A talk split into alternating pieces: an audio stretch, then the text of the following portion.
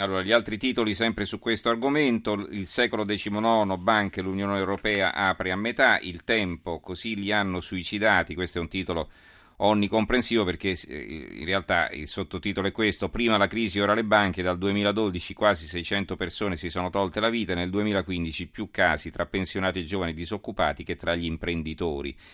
C'è un fondo, eh, non è lungo, quindi ve lo leggo, di Gianmarco Chiocci, il direttore, le colpe, i figli e le monetine. Nessuno può impedire a Maria Elena Boschi di difendere il padre e definirlo una persona per bene, nessuno può pretendere che lo rinneghi come qualche balordo fece coi figli del, del boss provenzano, incensurati anche loro per bene, ma impossibilitati a rifarsi una vita perché nessuno offre loro un lavoro. Serve dunque a poco rispolverare Pasolini, miti greci o l'Antico Testamento a proposito delle colpe dei padri che ricadono sui figli. Serve ancor meno se, viceversa, diamo retta ai tormenti della figlia che ha trascinato il papà alla gogna in quanto ministro del governo che ha disposto il decreto salvabanche. Già perché la banca Etruria, che ha ucciso il pensionato a Civitavecchia e rovinato migliaia di risparmiatori, vedeva nella Boschi un azionista dell'istituto, il fratello impiegato e il papà vicepresidente dopo un quinquennio di CDA. In altri tempi un governo che avesse usato tanto i cultori del conflitto di interesse sarebbero scesi in piazza, oggi invece tacciono con vergogna. Ieri la Boschi ha fatto tardi alla Leopolda per eludere domande scomode, Renzi ha cambiato strada per evitare contestazioni. Prima o poi la fuga dalla realtà finirà e allora, in mancanza di spiegazioni esaurienti e di rimborsi copiosi, si potrebbe arrivare al fuggi-fuggi delle, dalle banche a un pericoloso red razionem che rischia di essere peggio del Rafael con Craxi perché non ci saranno più nemmeno le monetine la Gazzetta del Mezzogiorno, risparmi azzerati, spiragli, l'Europa apre sulle compensazioni, c'è una vignetta di Pillinini, due barboni che parlano tra loro, uno dice sai niente se hanno trovato una soluzione per noi ex obbligazionisti e l'altro risponde ho sentito parlare di ristoro. La nuova Ferrara, 24 sindaci a Banca Italia sconcertati su Carife, lettera a Visco, Padone e Patuelli, patti disattesi. Poi abbiamo la nuova di Venezia di Mestre che eh, apre così, Moraglia condanna le banche, eh, il vescovo di Venezia, eh, il cardinale di Venezia, chiedo scusa, ha defraudato chi ha lavorato una vita.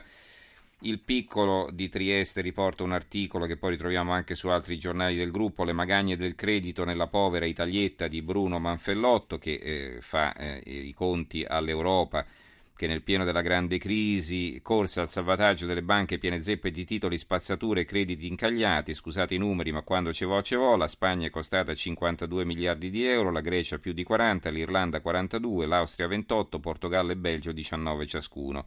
Su tutti spiccò la Germania di Sua Maestà Angela Merkel, dalle cui opulenti casse statali uscirono ben 238 miliardi di euro, più o meno 100 volte quanto ci costerà adesso salvare le casse di Ferrara Chieti, Banca Marche e Banca Etruria, cosa che invece, come sapete, non ci è permessa dall'Europa. E quindi qui è anche il governo che non sa farsi rispettare in Europa, eh, perché se la Germania riesce a ottenere 238 miliardi, la possibilità di spendere come Stato, quindi come aiuti di Stato, 238 miliardi e noi non ne possiamo spendere due, insomma c'è qualcosa che non funziona poi K e eh, Bufera Banche, il calvario dei risparmiatori, questo è il titolo del messaggero Veneto, perché? Perché sembra che ci siano di mezzo anche la Coop Operaia e la K, che non so cosa sia, eh, che eh, avrebbero, eh, a secondo le accuse della Will, eh, imbrogliato i risparmiatori. Poi il Corriere Adriatico dall'Unione Europea via libera l'arbitrato, il giornale di Vicenza scontro sui rimborsi ai risparmiatori.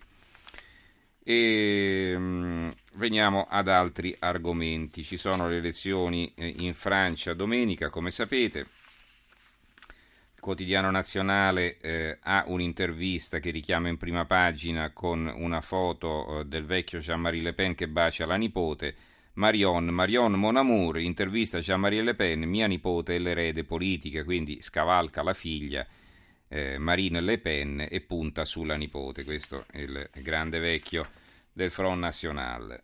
Poi abbiamo invece sul Fatto Quotidiano Le Pen, anatema di Valls, rischio guerra civile. Il primo ministro Valls ha detto che se vincesse, eh, la, vincessero le due Le Pen ci sarebbe rischio di guerra civile. Insomma, eh, un bel concetto della democrazia per la sinistra è quella civile, ma solo se vince la destra. Questo dice il giornale libero, eh, Valls, guerra civile se vincono le Le Pen e poi il secolo XIX, Filippo, eh, la sfida del lepenista amato dagli operai, rivoluzioneremo la Francia e Florian Filippo è un altro in testa nella sua regione eh, che probabilmente perderà poi perché c'è questa disistenza, come sapete, tra gollisti e eh, socialisti per votare tutti assieme un unico candidato e quindi impedire la vittoria di un candidato del Front National.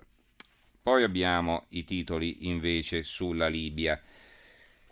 Eh, il, la stampa, ISIS avanza in Libia, rischio le rovine di Sabrata, il teatro dell'antica città romana di Sabrata a 70 km da Tripoli e visto la fine che hanno fatto le altre rovine archeologiche in Siria e c'è da temere che possa succedere la stessa cosa anche in Libia.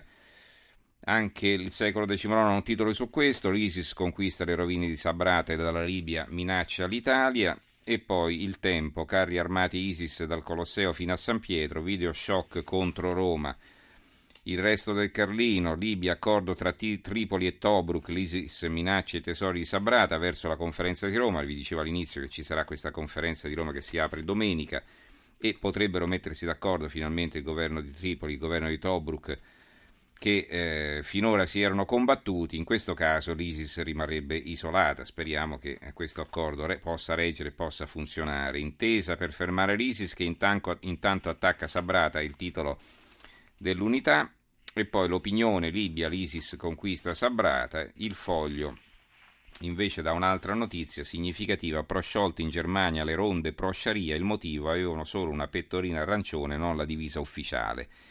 Cioè, ve la faccio breve, che cosa è successo? Che eh, in una cittadina eh, a, vicino a Wuppertal, quindi nel nord Reno-Vestfalia, eh, praticamente andavano in giro ragazzi di religione musulmana tra i 24 e i 35 anni con una pettorina con sopra scritto Sharia Police, quindi polizia della Sharia, per controllare eh, che eh, le donne andassero in giro velate e i loro mariti non bevessero alcolici. Eh, questa cosa qua voi capite bene, insomma, che lede la libertà personale dei cittadini tedeschi, perché qui non stiamo parlando di stranieri, ma di cittadini tedeschi, eppure il, eh, al processo hanno detto che eh, praticamente non, si, non, c'è luogo a procedere, perché? Perché diciamo, non conta il messaggio o, o il modus operandi dei pattugliatori, ma eh, solo il fatto che indossassero un giubbetto da manovalanza notturna autostradale invece della divisa del poliziotto. Siccome quindi non si spacciavano per poliziotti, lo potevano fare.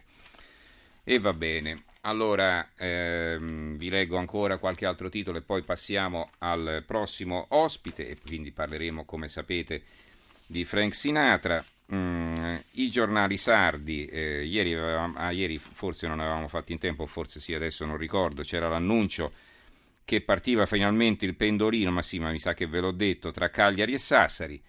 Eh, binari inadatti, eh, Cagliari-Sassari in due ore e mezza, il treno veloce è un flop, questo dice l'Unione Sarda, viaggio inaugurare al rallentatore per il pendolino da 9,7 milioni di euro. Eh, la nuova Sardegna, pendolino al via già sotto esame, il primo viaggio Cagliari-Sassari in 2 ore e 28 rispetto al vecchio treno ricu- recupera solo 8 minuti.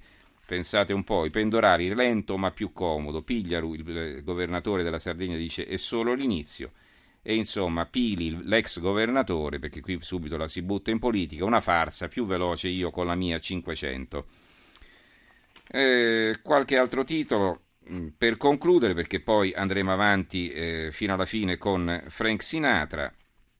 L'avvenire, azzardo in televisione, un cambiamento spot, pubblicità vietata sulle tv generaliste, ma solo dalle 7 alle 22. Emendamento del governo alla stabilità prevede nuovi limiti e una maggiore tassazione delle slot, le associazioni serve una proibizione totale. Poi un articolo sulla conferenza di Parigi, riscaldamento, corsa ostacoli per l'accordo. L'accordo ci dovrebbe essere domenica, quantomeno perché la conferenza si chiude.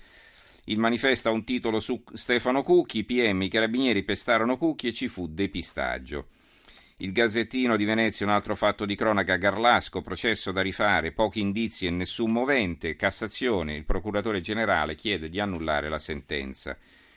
In Sicilia, il giornale di Sicilia, mafia, blitz e sei arresti, alzata di mano e baci, come si elegge il boss eh, un, eh, un, complimento a Renzi su Italia Oggi, leggiamo Renzi ha compiuto una scelta da statista bloccando nell'Unione Europea la proroga automatica dell'embargo alla Russia, sapete quanto costa alle nostre imprese questo embargo alla Russia. Eh, sul Fatto Quotidiano abbiamo un'intervista al chirurgo siciliano del caso L'Espresso. Io e l'amico Crocetta non parlammo male di Lucia Borsellino, l'intercettazione è inventata, non abbiamo mai detto che lei doveva essere fatta fuori, una falsità per distruggermi.